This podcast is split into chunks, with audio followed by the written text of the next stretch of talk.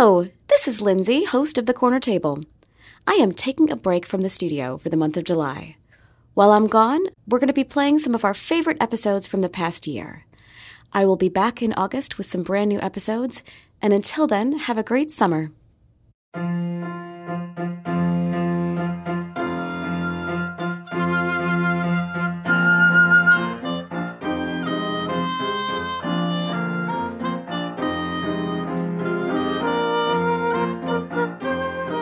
Hello, welcome to the Corner Table, the Capital Times food podcast.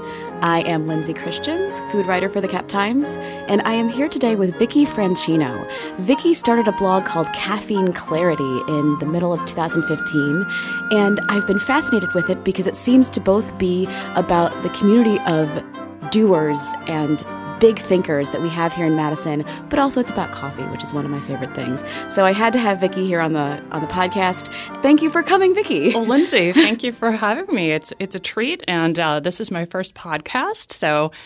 I'm really intrigued by the fact that we've kind of gone back to radio. So yeah, that's great. I so, love it. Thank you. So first of all, uh, since your your blog is called Caffeine Clarity and this is a food podcast, let's talk first just about your coffee of choice, your caffeine of choice? Like when you are going for, you know, a little hit in the morning, what do you go for? Um, usually it's pretty simple um, a dark roast with a little cream. Um, I've been attempting to figure out how to do a pour over at home. Um, one of the people that I interviewed, um, Mike Fix, if you go out and look in Caffeine Clarity, he was a barista over at, um, I think it's called Fifth Element. And he was explaining to me that it's a really careful mix of the right um, amount of coffee. I mean, weighing it, the right temperature of the water, which is slightly below boiling point, um, how the coffee is ground. I mean, there's all these variables. So, I mean, the pour over at my house tastes nothing like the pour over at any place else, but um, I've been attempting to make that happen. And then in the summer, I'm a big fan of cold brew that I just make with um, it's like a bag you get from Amazon for a couple bucks, and you put coffee in and put it in cold water, and it's tasty. That's awesome. So tell me a little bit about how Caffeine Clarity got started. Well, um, the name comes from um, I've got a good friend named Patty, and she lives over near Milwaukee, and so we've got a connection point at the Pinecone truck stop in uh, Johnson Creek. And we like to go there and solve the world's problems over a greasy diner breakfast and a lot of coffee.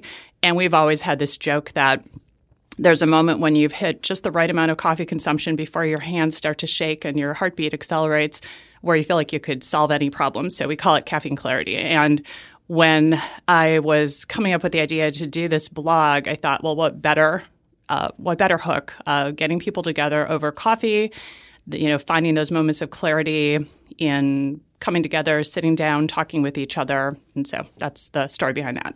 So the the way that, that the blog is sort of laid out, it's a it's a picture of the person, and it usually looks like they're in um, a coffee shop of some kind. So do you meet with them individually yes. and like kind of do an interview?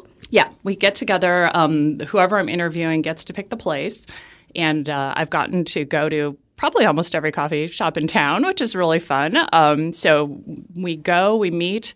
I have six questions that I ask them at some point in the conversation, and frankly what you end up seeing on the blog is probably about 10% of what we talked about. Um, I don't, I, I, really look at these as just opportunities to get to meet people in the community that I might not have met otherwise. And some of the people that were my first uh, interviewees were people I already knew. But I found it to be a really interesting process because I would often learn something about this person, even people that I'd known for a long time that I never knew, you know, a funny story or um, what was important to them. So I've just found it to be a really fun process, both for people that I did already know and for now the new people that I'm getting to cross paths with. So what's your what's your background? That kind of interview process feels very journalistic to me. Oh, you know, I have a business degree from uh, the University of Wisconsin. Go Badgers! And uh, I'm a freelance writer by profession. Quite a bit of what I do probably involves an interview process um, when I'm doing an article or a website or a piece of collateral. So I'm, I'm often needing to talk with a subject matter expert or someone who's used a product or a service for a client and is doing a testimonial. So I've had quite a bit of that experience in, in my past and present. Um, so it, it is a very, even though I don't have a journalistic background, it is a, a skill that I use all the time. I, I, found sort of going through some of these interviews, coffee is very personal to people, right? And so some people were very specific about they wanted to communicate that this is this is part of getting to know me is part of get, getting mm-hmm. to know my coffee I would agree process. with that definitely. Um, but also like there were some people who are fascinating who are like I drink Starbucks because it reminds me of my home in another country, and that's that to me was really fascinating. But also it looks like a blog about coffee, but it's a blog about changing the world.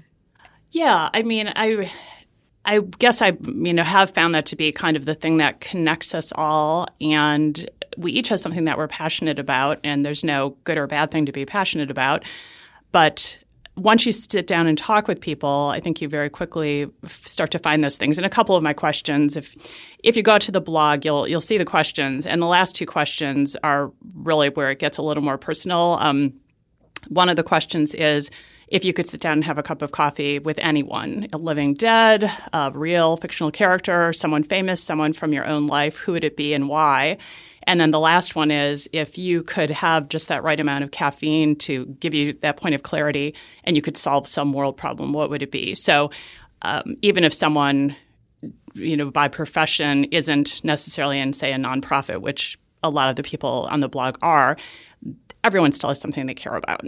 Uh, I, I, find it I find it really interesting to, to, think about like because one of the ways that you find the next person right is that you have the person you just interviewed refer you to someone right. I do, I do. So you'll you will notice sometimes that there'll be a little um, chunks of people who are in similar industries. So that's that's why that is happening. I've learned from one of my interview subjects, Marie Nitschke, that in, who's in survey research, that that's called the snowball method. So I do ask people to pass me along to new people, and I've I didn't realize, I think, initially that I was going to end up with kind of these little chunks of people who are in the same industry or the same field.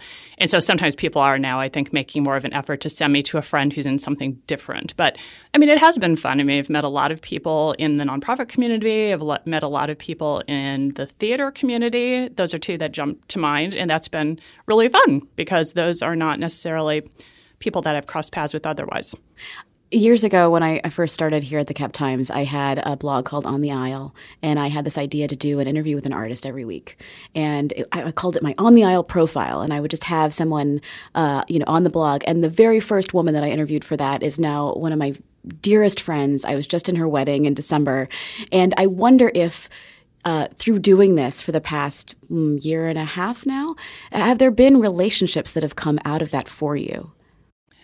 I haven't had anything where it's become a true friendship. I'd say there have been a couple times when someone's been involved in something and then maybe they've invited me to something, um, a showing. I'm, oh gosh, I'm so sorry. I'm blanking on the name. Um, Intellectual Ratchet. And sorry that I'm blanking on your name. I could go I look at my phone and is that find. Jamel Ware? Thank you. So I've gone to a couple things for Jamel, and what Jamel is trying to do with Intellectual Ratchet is to provide an opportunity to create community for young professionals in town. I've gone to a couple things for Jamel. You know, I wouldn't say anything's really become a friendship out of that, but maybe a connection point. And I've had a couple opportunities to connect people I've talked with, um, especially in music and theater. There have been some people who are trying to do things with nonprofits, maybe trying to do things with kids, and then I can say, oh, you know, this other person's had that same challenge or opportunity. May I connect you? Would that be helpful to you. So I've gotten to do that, I think, more than really have the personal relationships for me. I like how the, the site is is laid out uh, for those of you who go and, and, look at it. The site is laid out almost like um, like a series of windows, and I, I, love that because one of the things that happened right is there were some folks that I knew and folks that I didn't. But even some of the folks that I knew, I learned things about them I hadn't known before, um, and I learned about things happening in Madison that I didn't know about, like sustainable Atwood. These are things that are happening in my town that that um, I can be a part of. Um, but also, I'm curious, like I know we all have our things that that that we support that we care about, you know, deeply. Have there been themes that you've seen kind of emerging among the people that you've talked to? Things that you find are kind of popping to the top more often? Um, I think one thing that's come up, and this isn't exactly a, a cause.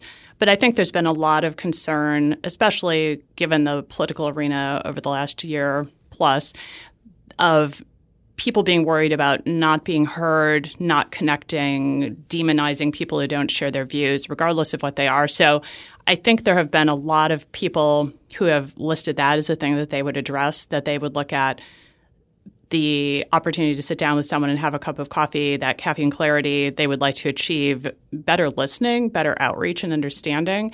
So it was not anything particular. Another thing that's come up with a number of people is climate change, that people are really concerned about that concerned that it's not being taken sufficiently seriously, especially right now. So that has been brought up. Uh, water, I think, has been brought up by a number of people, just access to clean water, because that's so pivotal, obviously.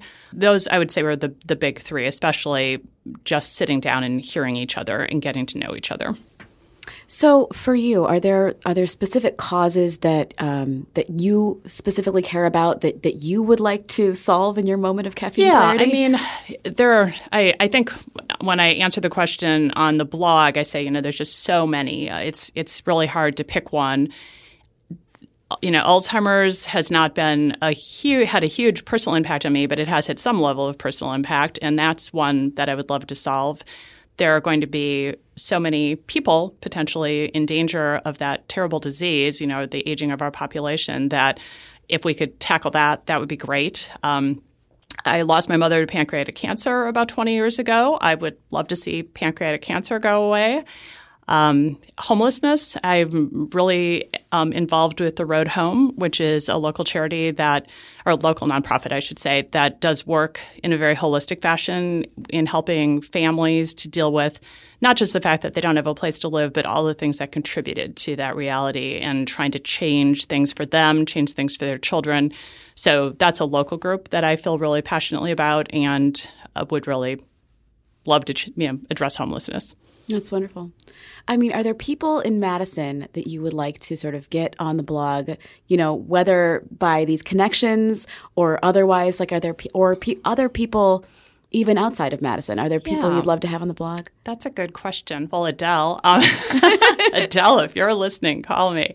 Um, you know, I almost feel more as if the person that I really want to have on the blog is someone I don't even know about because most of the people on the blog I'd never heard of, knew nothing about them, and yet I I'm a freelance writer by profession, and being a freelance writer, you get to learn. I always say a little bit about a lot of things, and you discover in doing that that everything can be interesting. Um, you know, even things like I don't know driver retention rates in trucks or you know truck drivers. I mean, there's so many things that when you come at them with a sense of curiosity and openness that you can really discover things are pretty darn fascinating. And I think the same thing is true for people.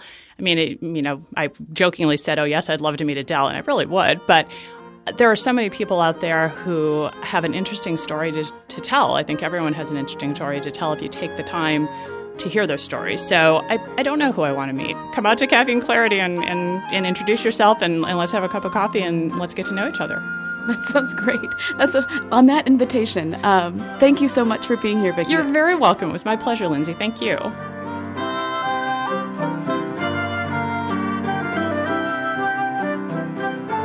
This has been an archival episode of The Corner Table. Editing help is offered by Eric Lawrenson, and our music was composed by Patrick Christians. Subscribe to The Corner Table wherever you get your podcasts, and find ongoing food and drink news at captimes.com. We'll be back with more episodes in August, and until then, have a great summer.